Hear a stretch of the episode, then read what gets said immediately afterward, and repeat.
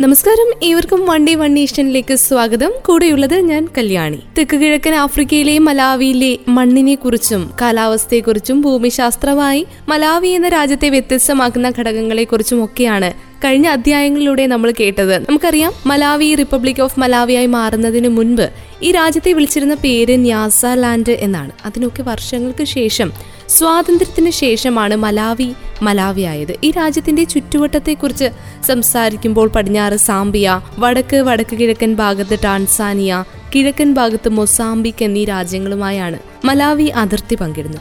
കേരളത്തിന്റെ മൂന്നിരട്ടി വലിപ്പവും രണ്ടു കോടിയോളം ജനങ്ങളുമുള്ള ഒരു ദരിദ്ര രാഷ്ട്രം കൂടിയായ മലാവിയുടെ സംസ്കാരത്തെക്കുറിച്ച് അറിയാം ഇന്നത്തെ അധ്യായത്തിലൂടെ. The warm heart of Africa ആഫ്രിക്കയുടെ ഊഷ്മളമായ ഹൃദയം എന്നറിയപ്പെടുന്നത് തന്നെ ഈ രാജ്യത്തിന്റെ സംസ്കാരത്തിന്റെ പെരുമയെ സാംസ്കാരിക മൂല്യത്തെ വിളിച്ചോതുന്ന ഘടകങ്ങളിലൊന്നാണ്.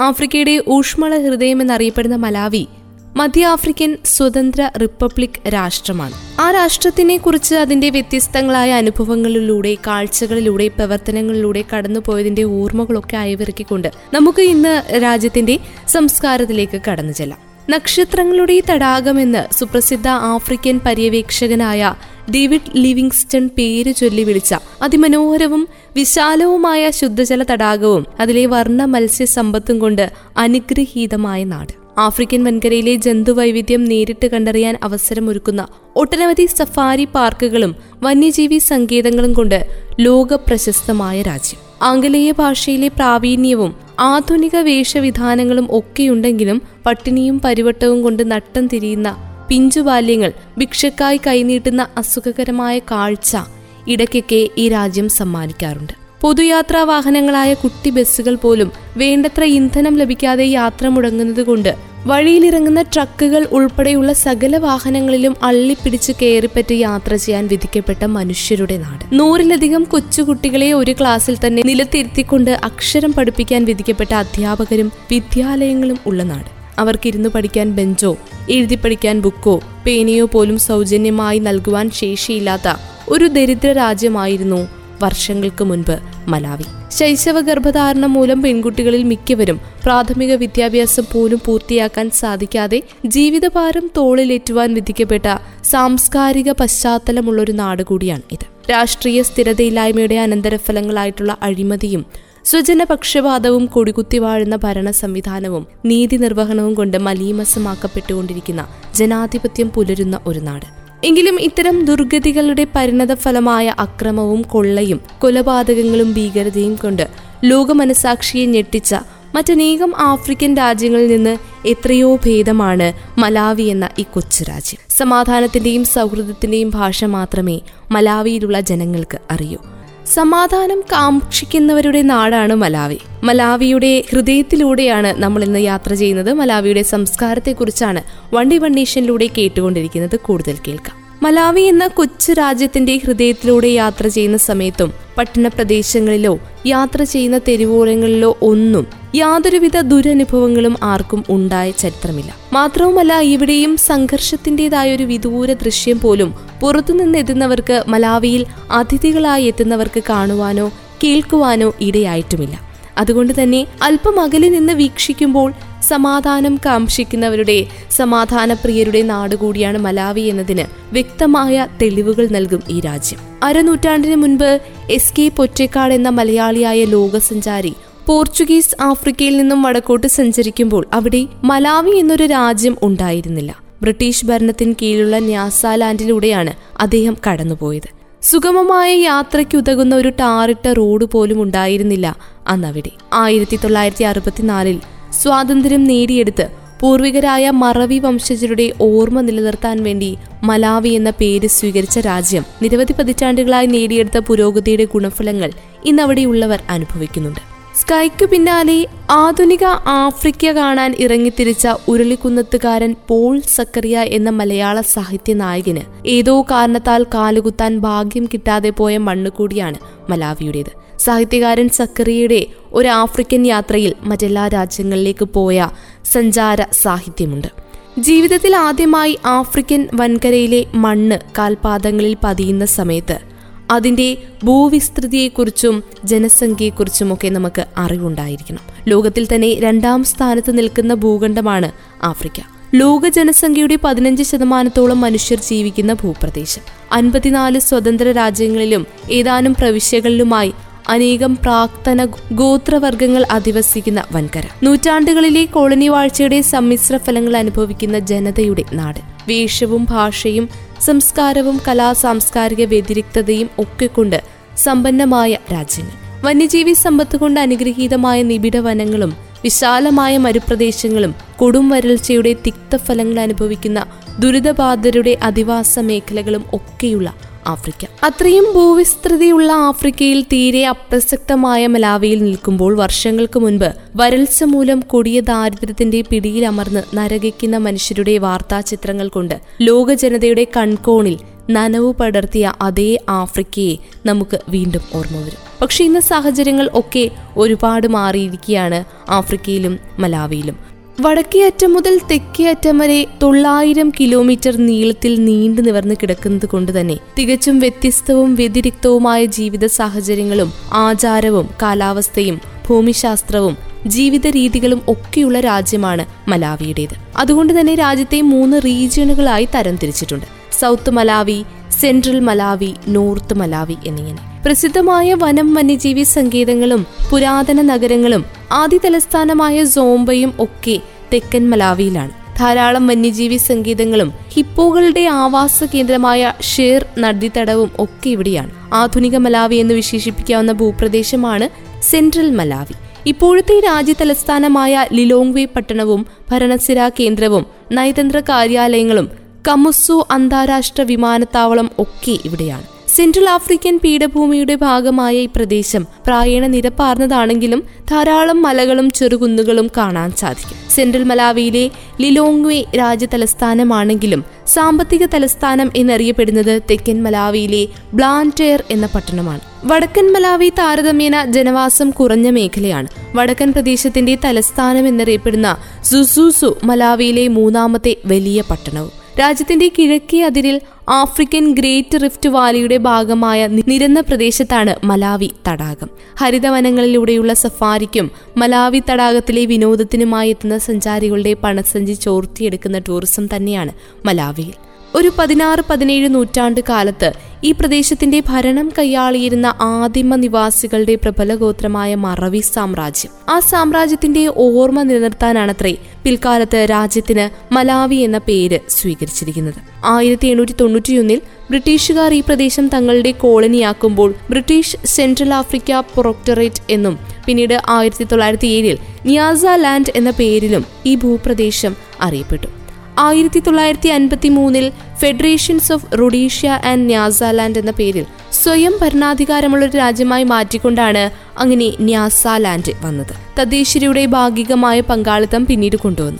എന്നാൽ ആയിരത്തി തൊള്ളായിരത്തി അറുപത്തി മൂന്നിൽ ആ ഒരു ഫെഡറേഷൻ പിരിച്ചുവിടുകയാണ് ഉണ്ടായത്. ആയിരത്തി തൊള്ളായിരത്തി അറുപത്തിനാലിൽ ന്യാസാലാൻഡിനെ മലാവി എന്ന പേരിൽ തന്നെ ഒരു സ്വതന്ത്ര രാഷ്ട്രമായി ബ്രിട്ടൻ അംഗീകരിച്ചു. ആയിരത്തി തൊള്ളായിരത്തി അറുപത്തി ആറിൽ ഒരു സ്വതന്ത്ര റിപ്പബ്ലിക് രാജ്യമായി പ്രഖ്യാപിക്കുകയും സ്വാതന്ത്ര്യ സമര നായകൻ ഡോക്ടർ ഹീസ്റ്റിംഗ്സ് കമുസു ബാണ്ടയുടെ നേതൃത്വത്തിൽ ഒരു ഏക പാർട്ടി ഭരണ സംവിധാനമുള്ള രാജ്യമായി തീരുകയും ചെയ്തു. മലാവി. ആയിരത്തി തൊള്ളായിരത്തി തൊണ്ണൂറ്റി നാല് വരെ ഡോക്ടർ കമുസു ബാണ്ട ഏകാധിപതിയെ പോലെ രാജ്യം ഭരിച്ചു. കൊളോണിയൽ ഭരണത്തിനെതിരെ നിലപാടുകൾ എടുക്കുകയും സമരങ്ങൾ നയിക്കുകയും ചെയ്ത മലാവിയൻ ജനതയുടെ ആരാധ്യനായ നേതാവായി തീർന്ന അദ്ദേഹം മലാവി കോൺഗ്രസ് പാർട്ടി എന്ന പേരിൽ സ്വന്തം നിലനിൽപ്പിനായി ഒരു പാർട്ടി രൂപീകരിച്ച് ആജീവനാന്ത പ്രസിഡന്റായി സ്വയം അവരോധിക്കുന്ന സ്ഥിതിയാണ് പിന്നീടുണ്ടായത്. എന്നാൽ ആയിരത്തി തൊള്ളായിരത്തി തൊണ്ണൂറ്റിനാലിലെ ജനഹിതം ഏക പാർട്ടി ഭരണത്തിനും ഹോസ്റ്റിംഗ്സ് കമുസു ബാണ്ടയ്ക്കും എതിരായിരുന്നു. അദ്ദേഹം അങ്ങനെ ഭരണം വിട്ടൊഴിഞ്ഞ് സൗത്ത് ആഫ്രിക്കയിൽ അഭയം തേടുകയും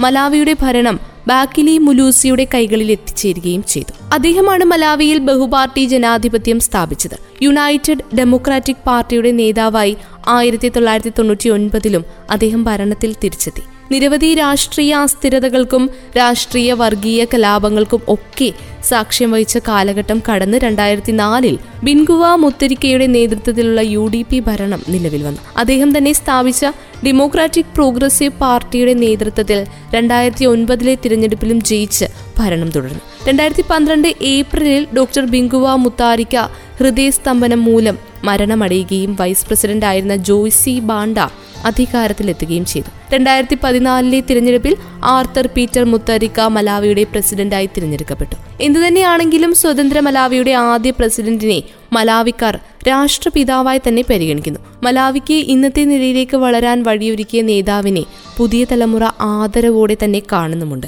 അതീവ ദരിദ്ര അവസ്ഥയിൽ കഴിയുന്ന ഒരു രാജ്യമാണ് മലാവി. മിക്കവാറും വരണ്ടുണങ്ങിയ ഭൂമി. നിരവധിയായ പ്രാക്തന ഗോത്രവർഗക്കാർ അധിവസിക്കുന്ന ഭൂപ്രദേശം. അതിനാൽ തന്നെ വൈവിധ്യമാർന്ന സംസ്കാരവും ജീവിത രീതികളും കലാരൂപങ്ങളും അതോടൊപ്പം കലാപവും ഒക്കെയുള്ള രാജ്യം. കുടിയേറ്റക്കാരായ നിരവധി ഏഷ്യക്കാരും യൂറോപ്യന്മാരും ഇന്നും സസന്തോഷം ജീവിക്കുന്ന രാജ്യം. വളരെ കുറഞ്ഞ ജീവിതകാല പ്രതീക്ഷയും വളരെ കൂടിയ ശിശുമരണ നിരക്കുള്ള രാജ്യം കൂടിയാണ് Malawi. H I V AIDS രോഗങ്ങൾ പടർന്നു പിടിച്ച് യുവതലമുറയുടെ നല്ലൊരു പങ്കും മരിക്കുകയോ മൃതപ്രായരായി ജീവിക്കുകയോ ചെയ്യേണ്ടി വരുന്ന നിർഭാഗ്യകരമായിട്ടുള്ള അവസ്ഥയും രാജ്യത്തുണ്ടായിട്ടുണ്ട്. മലമ്പനിയുടെയും മറ്റ് പകർച്ചവ്യാധികളുടെയും ഭീഷണി നിലനിൽക്കുന്ന രാജ്യം. അക്രമങ്ങളുടെയും പിടിച്ചുപറിയുടെയും നാട്. മലാവിയെക്കുറിച്ച് നമ്മൾ തിരയുന്ന സമയത്ത് കിട്ടുന്ന അറിവുകളെല്ലാം ആശങ്ക ജനിപ്പിക്കുന്ന തരത്തിലുള്ളവയാണ്. എങ്കിലും ഇന്നത്തെ മലാവിയെക്കുറിച്ച് ഇത്തരം ആശങ്കകൾക്ക് തീരെ പ്രസക്തിയില്ല എന്നതാണ് സത്യം. മലാവിയിൽ ഇന്ധനക്ഷാമം പക്ഷേ വളരെ രൂക്ഷമാണ്. സ്വന്തമായി പെട്രോളിയം ഉൽപാദനമോ ഒരു റിഫൈനറിയോ പോലും ഇല്ലാത്ത രാജ്യമാണ്.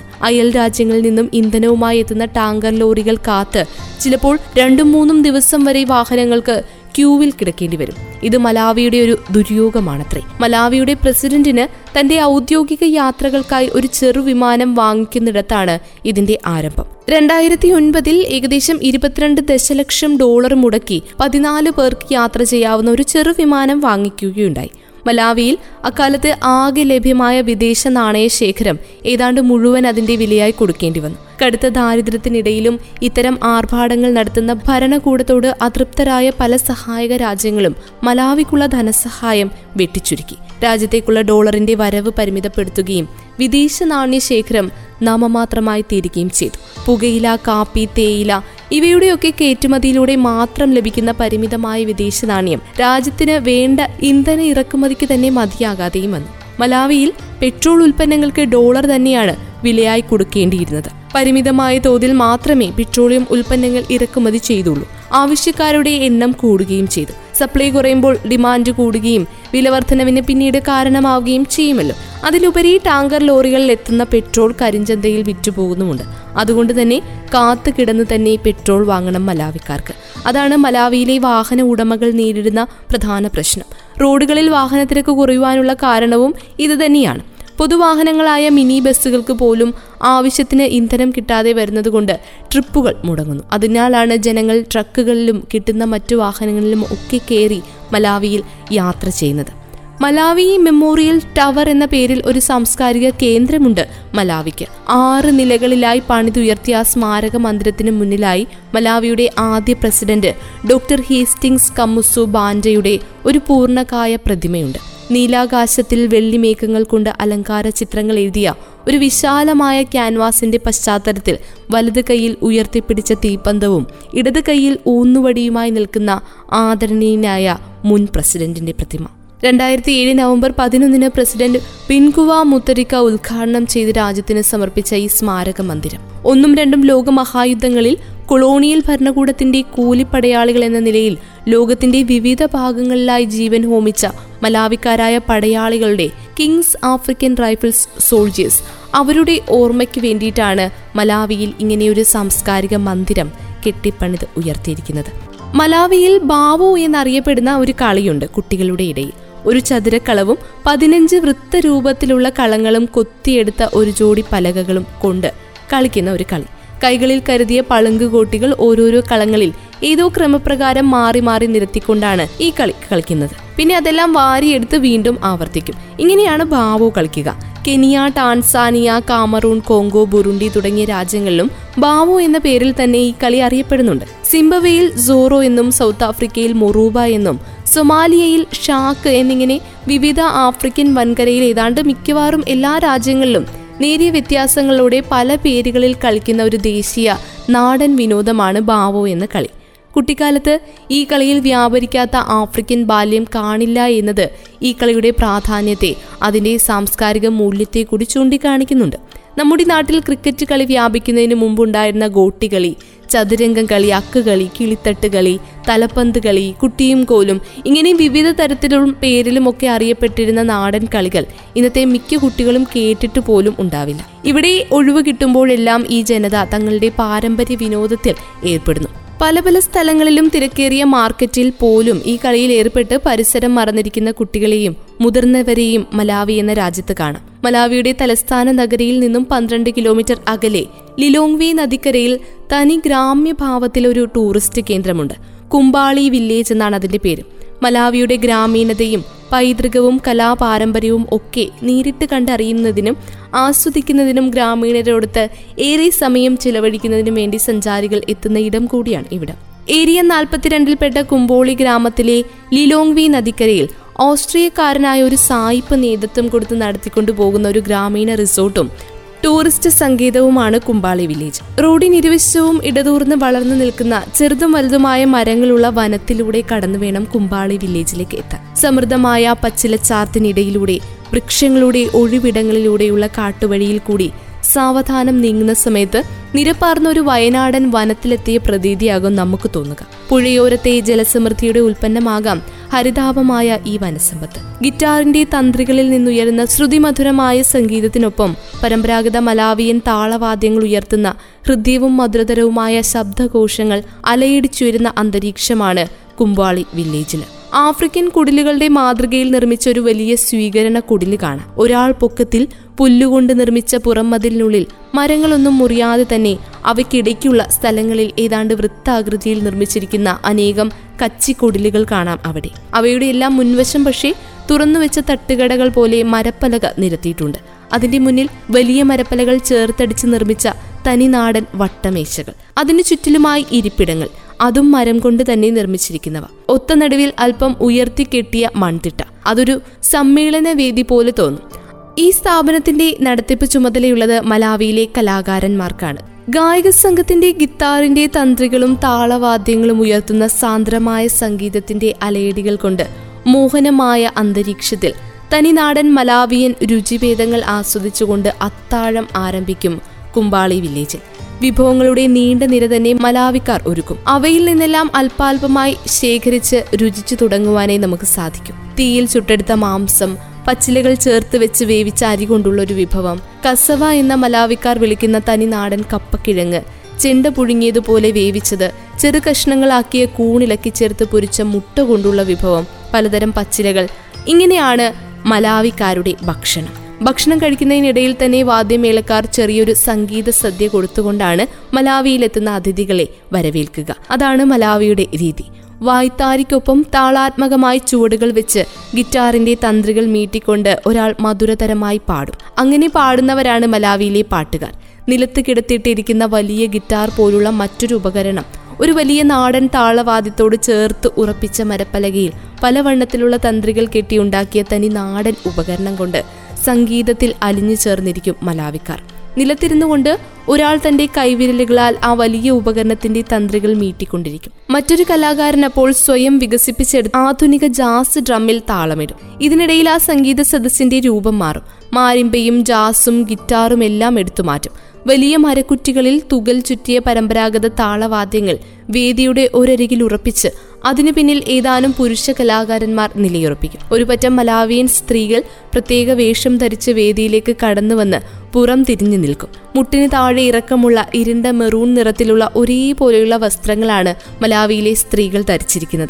പരമ്പരാഗത നൃത്തവേഷമാണത്. അതിന്റെ കഴുത്തിനു ചുറ്റും വെളുത്ത നിറത്തിൽ വലിയ കോളർ. തോളിൽ ഫ്രില്ലുകൾ മെനഞ്ഞ് കൈമുട്ടോളം ഇറക്കത്തിൽ വെള്ള തുണിയിൽ പൈപ്പിംഗ് തുന്നിയ ഒറ്റയുടുപ്പ് അരയിലൊരു കെട്ടും. അരഭാഗത്തും മുട്ടിലും രണ്ടു മൂന്നിഞ്ച് വീതിയിൽ വെള്ള തുണിയിൽ അലങ്കാരത്തുന്ന്. തലയിലെ കെട്ടിന് മാത്രം ഐക്യരൂപമില്ല.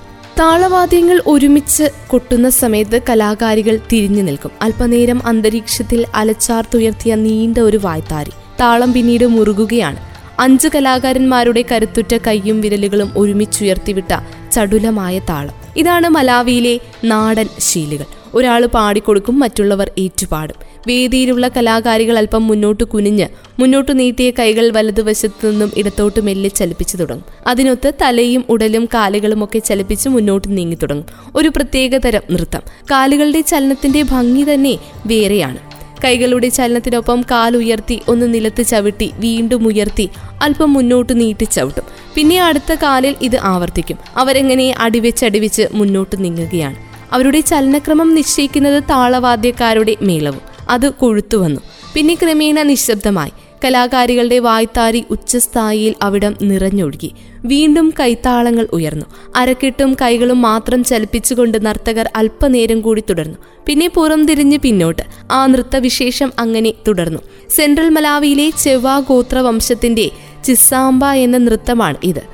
പെൺകുട്ടികൾ ഋതുമതികളാകുന്ന സമയത്ത് മലാവിയുടെ ഗ്രാമ കേന്ദ്രങ്ങളിൽ അവർ നടത്തിയിരുന്ന ഒരു ആചാരമായിരുന്നു ചേവ എന്ന ഒരു നൃത്തം. പിന്നീട് അതൊരു കലാരൂപമായി പരിണമിക്കുകയായിരുന്നു.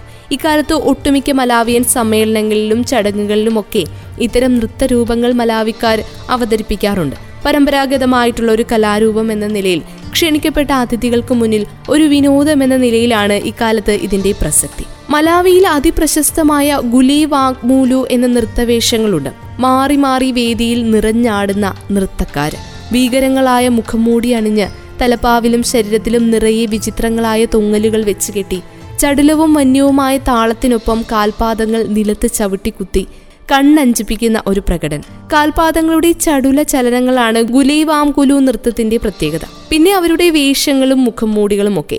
ചാടിയും മറിഞ്ഞും കിടന്നുമൊക്കെ കലാകാരന്മാർ നിറഞ്ഞാടുകയാണ്. സ്ത്രീജനങ്ങൾ കളിക്കുന്ന നേരത്തെ നമ്മൾ പറഞ്ഞ ചിസാമ്പ പോലെയുള്ള നൃത്തമല്ല. പൊടിപാറുന്ന പ്രകടനമാണ് ഗുലി വാംകുലു ഇടയ്ക്ക് കാണികൾക്കിടയിലേക്ക് ചാടിക്കേറി വന്ന് ഭീഷണമായ നോട്ടവും ചവിട്ടും ഒക്കെയുണ്ട് കലാകാരന്മാർക്കിടയിൽ. ഏതൊക്കെയോ നാടൻ കഥകളെ പാട്ടുകളിലാക്കി മലാവിയിലെ കലാകാരന്മാർ പാടി പിന്തുണക്കുന്ന ഒരു വിശേഷമായിട്ടുള്ള കലാപ്രകടനം. ആഫ്രിക്കയും യൂറോപ്പും അമേരിക്കയും ഏഷ്യയും ഒന്നു ചേർന്ന് രൂപം കൊണ്ട ഏകലോകമായി തോന്നും അവിടെ നിൽക്കുമ്പോൾ ആ സംഗീതത്തിന്റെയും നൃത്തത്തിന്റെയും ഇടയിൽ നിൽക്കുമ്പോൾ. അവിടെ ഉയർന്ന സംഗീതത്തിന്റെ അച്ചാണിയിൽ തിരിയുകയാണ് ഒരു പുതിയ ലോകം. കറുത്തവനും വെളുത്തവനും വേർതിരിവില്ല. അവിടെ ചൈനയിൽ നിന്നും കംബോഡിയയിൽ നിന്നും ഇന്ത്യയിൽ നിന്നും കൊളംബിയയിൽ നിന്നും ആഫ്രിക്കയിൽ നിന്നും യൂറോപ്പിൽ നിന്നും ഒക്കെ ആൾക്കാരുണ്ട്. പക്ഷേ അങ്ങനെയൊരു വേർതിരിവില്ല. ഒരേ വായ്ത്താരി ഉരുവിടുന്ന ഒരേ താളത്തിൽ ചുവടുവെക്കുന്ന ഒരേ ലക്ഷ്യത്തിൽ ചരിക്കുന്ന വിശ്വമാനവ സൗഹൃദ സംഘം മാത്രം. മലാവിയിലെ ജനസംഖ്യ Chewa Tumbuka Yao Lomwe Sena Tonga Ngoni Ngonde ഇങ്ങനെയുള്ള തദ്ദേശീയ വംശീയ വിഭാഗങ്ങളും ചൈനക്കാരുടെയും യൂറോപ്യന്മാരുടെയും ജനസംഖ്യയും ചേർന്നതാണ്. അവിടുത്തെ ഔദ്യോഗിക ഭാഷ ഇംഗ്ലീഷാണ്. ജനസംഖ്യയുടെ അൻപത്തിയേഴ് ശതമാനത്തിലധികം ആളുകൾ സംസാരിക്കുന്ന ചിച്ചേവ ചിന്യാഞ്ച ചിയാവോ ചിതുമ്പ എന്നിവയാണ് മറ്റു പ്രധാന ഭാഷകൾ. മലാവി രാജ്യത്തിന്റെ തെക്ക് കിഴക്കായി ഏകദേശം രണ്ട് ലക്ഷത്തി അയ്യായിരത്തോളം പേര് സംസാരിക്കുന്ന മലാവിയൻ ലോംബയാണ് പ്രാദേശിക ഭാഷ. തെക്ക് കിഴക്കൻ പ്രദേശത്തും ഏകദേശം രണ്ട് ലക്ഷത്തിലധികം ആളുകൾ സംസാരിക്കുന്ന കുക്കോള എന്ന ഭാഷ വടക്ക് പടിഞ്ഞാറിനറ്റത്തേക്ക് വരുമ്പോൾ ലാംബിയ എന്ന ഭാഷ വടക്കൻ മലാവിയിൽ ന്യാക്യൂസ ഗോണ്ടെ എന്ന ഭാഷ തെക്കൻ മലാവിയിൽ മലാവിയൻ സേന സംസാരിക്കുന്ന ഭാഷ മറ്റൊരു ഭാഷയാണ്. പിന്നീട് വടക്ക് ഭാഗത്തേക്ക് സംസാരിക്കുന്ന ടോങ്ക എന്ന ഭാഷ. മലാവിയിലെ എലിമെന്ററി സ്കൂളിലെ എല്ലാ വിദ്യാർത്ഥികൾക്കും മലാവിയുടെ അനൌദ്യോഗിക ഭാഷയായ ദേശീയ ഭാഷ എന്ന് കൂടി വിശേഷിപ്പിക്കുന്ന ചിച്ചേവയിൽ പ്രബോധനവും ലഭിക്കുന്നുണ്ട്. ബ്രിട്ടീഷ് ആഫ്രിക്കൻ അമേരിക്കൻ സംഗീതത്തിന്റെ ഒരു ട്രിപ്പിൾ സാംസ്കാരിക പൈതൃകത്തിലൂടെ മലാവിയുടെ സംഗീതത്തെ ചരിത്രപരമായി സ്വാധീനിച്ചിട്ടുള്ള അനവധി അവസ്ഥകളുണ്ട്. മറ്റ് സംഗീത രൂപങ്ങൾ ഒക്കെ അവിടെ നിന്ന് മലാവി കടം കൊള്ളുകയായിരുന്നു രണ്ടാം ലോക മഹായുദ്ധത്തിലായിരുന്നു മലാവിയിൽ സംഗീതത്തിന് ഉരുത്തിരിവ് ഉണ്ടായത്. പ്രധാന ചരിത്ര കാരണങ്ങളിൽ ഒന്നുകൂടിയായി മാറി രണ്ടാം ലോക മഹായുദ്ധം. പട്ടാളക്കാരുൾപ്പെടെ വിദൂര ദേശങ്ങളിൽ നിന്ന് ഇങ്ങോട്ടേക്ക് എത്തിയവർ വരെ സംഗീതത്തെ കൊണ്ടുവരികയും അവരുടേതായിട്ടുള്ള സാംസ്കാരിക പൈതൃകത്തെ സംഗീതത്തിലൂടെ മലാവിയിൽ ഊട്ടിയുറപ്പിക്കുകയും ചെയ്തു. യുദ്ധത്തിന്റെ അവസാനത്തോടെ ഗിറ്റാറും ബാഞ്ചോ ഡ്യൂവോകളും ഏറ്റവും ജനപ്രിയമായ നൃത്ത ബാൻഡുകളായി മാറി മലാവിയിൽ. രണ്ട് ഉപകരണങ്ങളും ഇറക്കുമതി ചെയ്യപ്പെട്ടു പിന്നീട്. ദക്ഷിണാഫ്രിക്കയിലെയും മൊസാംബിക്കിലെയും ഖനികളിൽ ജോലി ചെയ്യുന്ന മലാവിയക്കാര് സംഗീത ശൈലികളിൽ സംയോജനത്തിലേക്കും മിശ്രണത്തിലേക്കും പിന്നീട് നയിച്ചു. ഇത് ക്വേല പോലെയുള്ള സംഗീത ശൈലികൾക്ക് കാരണമായി. സംഗീതം കഴിഞ്ഞാൽ മലാവിയിലെ പ്രധാന വിനോദം ഫുട്ബോളാണ് മലാവിയിലെ ഏറ്റവും സാധാരണമായ കായിക വിനോദമാണ് ഫുട്ബോൾ ബ്രിട്ടീഷ് കൊളോണിയൽ ഭരണകാലത്താണ് ഫുട്ബോൾ ഈ രാജ്യത്തിലേക്ക് എത്തുന്നത്. അതിന്റെ ദേശീയ ടീം ഇതുവരെ ഒരു ലോകകപ്പിന്റെ യോഗ്യത നേടുന്നതിൽ പരാജയപ്പെട്ടു എങ്കിലും ആഫ്രിക്ക കപ്പ് ഓഫ് നേഷൻസിലൊക്കെ ടീമുകളുണ്ട് മലാവിക്ക്. രണ്ടു തവണ കളിച്ചിട്ടുമുണ്ട് അവിടെ. Mighty Wanderers Big Bullets Silver Strikers Blue Eagles Civo Sporting Moyale Barracks ഇവയൊക്കെ അവിടുത്തെ ഫുട്ബോൾ ടീമുകളിൽ ഉൾപ്പെടുന്ന ടീമുകളാണ് ബാസ്കറ്റ്ബോളും ജനപ്രീതിയിൽ വളരുകയാണ് മലാവിയിൽ. പക്ഷേ അതിന്റെ ദേശീയ ടീം ഇതുവരെ അന്താരാഷ്ട്ര മത്സരത്തിൽ പങ്കെടുത്തിട്ടില്ല. മലാവിയിലെ തദ്ദേശീയ വംശീയ വിഭാഗങ്ങൾക്ക് കൊട്ടയുണ്ടാക്കുന്നതും മുഖം മൂടി പണിയുന്നതും കൊത്തുപണിയും ഒക്കെ ചെയ്യുന്ന സമ്പന്നമായ ഒരു പാരമ്പര്യം കൂടിയുണ്ട്. ഈ പറഞ്ഞ സാധനങ്ങളിൽ ചിലത് ഇപ്പോഴും തദ്ദേശീയരായിട്ടുള്ള ആളുകൾ നടത്തുന്ന പരമ്പരാഗത ചടങ്ങുകളിൽ ഉപയോഗിച്ചു വരികയും ചെയ്യുന്നു. തടിയുടെ കൊത്തുപണിയും ഓയിൽ പെയിന്റിങ്ങും കൂടുതൽ നഗര കേന്ദ്രങ്ങളിൽ ജനപ്രിയമായിട്ടുള്ള ഒരു കലാ സാംസ്കാരിക വസ്തുക്കൾ കൂടിയാണ്. ഇങ്ങനെ ഉൽപ്പാദിപ്പിക്കുന്ന പല വസ്തുക്കളും വിനോദസഞ്ചാരികൾക്ക് വിൽക്കുകയും ചെയ്യുന്നു. കവി ജാക്ക് മാപ്പച്ചെ ചരിത്രകഥാ സാഹിത്യകാരൻ Paul Zeleza രചയിതാക്കളായ Legson Kayira Felix Mnthali Frank Chipasula David Rubadiri എന്നിവരുൾപ്പെടെ മലാവിയിൽ നിന്ന് അന്താരാഷ്ട്ര തലത്തിൽ അംഗീകരിക്കപ്പെട്ട നിരവധി സാഹിത്യകാരന്മാരുമുണ്ട്. ആയിരത്തി തൊള്ളായിരത്തി അറുപത്തിനാല് മുതൽ രണ്ടായിരത്തി പത്ത് വരെയും വീണ്ടും രണ്ടായിരത്തി പന്ത്രണ്ട് വരെയും കറുപ്പ് ചുവപ്പ് പച്ച എന്നീ മൂന്ന് തുല്യ തിരശ്ചീന വരകൾ ചേർന്നതാണ് മലാവിയുടെ പതാക നിർമ്മിച്ചിരിക്കുന്നത്. കറുത്തവരയുടെ മധ്യഭാഗത്ത് ചുവന്ന ഉദയസൂര്യനെയാണ് സൂപ്പർ ഇമ്പോസ് ചെയ്തിരിക്കുന്നത്. കർത്തവര ആഫ്രിക്കൻ ജനതയെ പ്രതിനിധീകരിക്കും. ചുവപ്പ് ആഫ്രിക്കൻ സ്വാതന്ത്ര്യത്തിനായുള്ള രക്തസാക്ഷികളുടെ രക്തത്തെയാണ് പ്രതിനിധീകരിക്കുന്നത്. പച്ച മലാവിയുടെ നിത്യഹരിത സ്വഭാവത്തെ പ്രതിനിധീകരിക്കുന്നു. ഉദയസൂര്യൻ ആഫ്രിക്കയുടെ സ്വാതന്ത്ര്യത്തിന്റെയും പ്രതീക്ഷയുടെയും ഉദയത്തെയാണ് പ്രതികരിക്കുന്നത് രണ്ടായിരത്തി പത്തിൽ പക്ഷേ ഈ പതാക മാറ്റുകയും ചുവന്ന ഉദയസൂര്യനെ നീക്കം ചെയ്യുകയും ചെയ്തു. മലാവിയുടെ സാമ്പത്തിക പുരോഗതിയുടെ പ്രതീകമായി മധ്യത്തിൽ പൂർണ വെളുത്ത സൂര്യനെ ചേർക്കുകയും ചെയ്തു. പക്ഷേ രണ്ടായിരത്തി പന്ത്രണ്ട് എത്തിയപ്പോൾ ഈ മാറ്റം വീണ്ടും പഴയപടിയാക്കി. മലാവി എന്നറിയപ്പെടുന്ന ആഫ്രിക്കയുടെ ഭാഗം പത്താം നൂറ്റാണ്ടുകളിൽ ബന്ധു ഗ്രൂപ്പുകളെ കുടിയേറി പാർപ്പിച്ചാണ് ഇന്ന് ഈ രാജ്യം ഈ നിലയിലേക്ക് എത്തിയിരിക്കുന്നത്. നൂറ്റാണ്ടുകൾക്ക് ശേഷം ആയിരത്തി എണ്ണൂറ്റി തൊണ്ണൂറ്റിയൊന്നിൽ ഈ പ്രദേശം ബ്രിട്ടീഷുകാർ കോളനിവൽക്കരിക്കുകയും യുണൈറ്റഡ് കിങ്ഡത്തിന്റെ സംരക്ഷക രാജ്യമായി ന്യാസാലാൻഡ് എന്നറിയപ്പെടുകയും ചെയ്തു. പിന്നീട് ആയിരത്തി തൊള്ളായിരത്തി അൻപത്തി മൂന്നിൽ റൊഡേഷ്യയുടെയും ന്യാസാലാൻഡിന്റെയും അർദ്ധ സ്വാതന്ത്ര്യ ഫെഡറേഷനിൽ ഇതൊരു സംരക്ഷക രാജ്യമായി മാറി. പിന്നീട് ആ ഫെഡറേഷൻ പിരിച്ചുവിടുകയും എലിസബത്ത് രാജ്ഞിയുടെ കീഴിൽ ന്യാസാലാൻഡ് സ്വതന്ത്ര രാജ്യമായി മാറി